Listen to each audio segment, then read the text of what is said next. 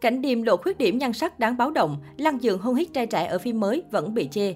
Phim mới của Cảnh Điềm và Hứa Ngụy Châu chưa lên sóng đã bị chê kém xa Tư Đằng.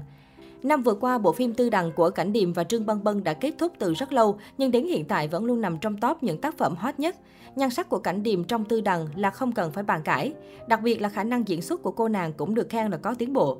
Nhân lúc tên tuổi của đệ nhất mỹ nữ Bắc Kinh đang cao, bộ phim Lưu Quang Chi Thành mà cô đóng vai chính hợp tác cùng Hứa Ngụy Châu cũng chốt lịch lên sóng vào ngày 20 tháng 1 năm 2022. Được biết tác phẩm này đã đóng máy từ cuối tháng 12 năm 2020.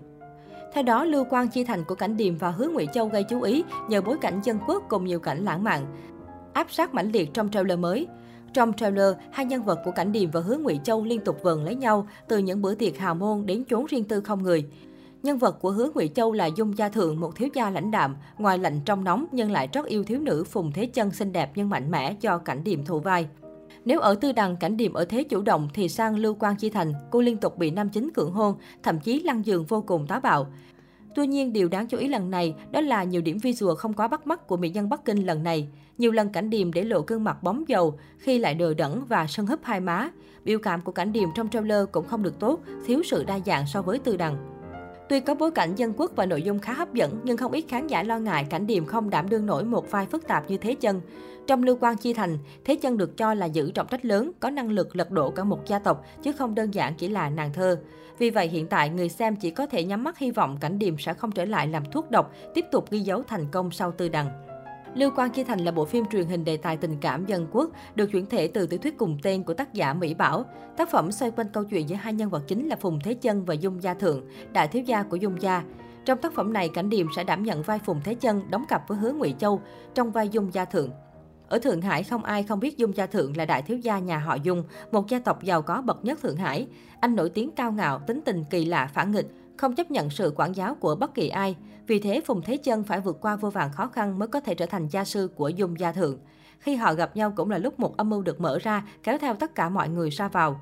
Song song với việc giải mã những bí mật, còn là hành trình cặp đôi nảy sinh tình cảm, rơi vào yêu hận, phản bội và tổn thương. Bên cạnh Lưu Quang Chi Thành, Kính Song Thành của Trần Ngọc Kỳ và Lý Dịch Phong cũng đã được thông qua kiểm duyệt và chính thức công bố lịch phát sóng. Theo thông tin mới nhất được cập nhật trên Sina, Kính Song Thành của Lý Dịch Phong và Trần Ngọc Kỳ chính thức lên sóng vào ngày 16 tháng 1 năm 2022 trên hai nền tảng Tencent Video và zoku Dù nhiều lần bị hoãn quay vì ảnh hưởng của dịch bệnh nhưng bộ phim đã được bấm máy vào tháng 5 năm 2020 và chính thức hoàn thành công đoạn ghi hình sau 5 tháng. Một điều đặc biệt ở Lý Dịch Phong mà ai cũng có thể nhận ra, anh là một nghệ sĩ rất nhiều người hâm mộ và hoàn toàn không có hình ảnh hay trang bị của thần tượng. Từ lúc bước chân vào nghề, Lý Dịch Phong vướng phải rất ít tin đồn và anh luôn đặt công việc diễn xuất lên hàng đầu. Còn đối với cư dân mạng và người hâm mộ, việc họ có thể thấy được vẻ mặt điển trai của anh trong tạo hình cổ trang mới lần này đã khiến họ vô cùng phấn khích và mong muốn phim sớm lên sóng càng nhanh càng tốt. Kính Sông Thành là bộ phim truyền hình được chuyển thể từ tiểu thuyết cùng tên của nhà văn Thương Nguyệt với sự tham gia diễn xuất của Lý Dịch Phong và Trần Ngọc Kỳ. Câu chuyện theo chân nhân vật nữ chính, một người có tính cách vui vẻ nhiệt tình vì trốn khỏi sự hỗn loạn của thế giới này, trên đường gặp được nhiều nhân vật truyền kỳ cũng như phát sinh nhiều chuyện kỳ lạ khác nhau, cùng với nam chính viết nên câu chuyện thần thoại đẹp động lòng người. Nam chính Thomas, Lý Dịch Phong và người em trai là con rối giống hệt anh, lạnh lùng vô cùng lãnh đạo với tất cả.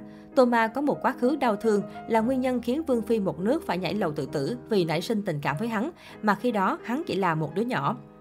Tô Ma vì mối hận của toàn tộc mà hại chết người con gái danh giá nhất không tan và cũng chính hắn tạo nên mầm hủy hoại cả đế quốc đó. Sau này hắn còn quay lại để trả thù, để tìm người con gái đó hay để tìm tự do cho toàn tộc.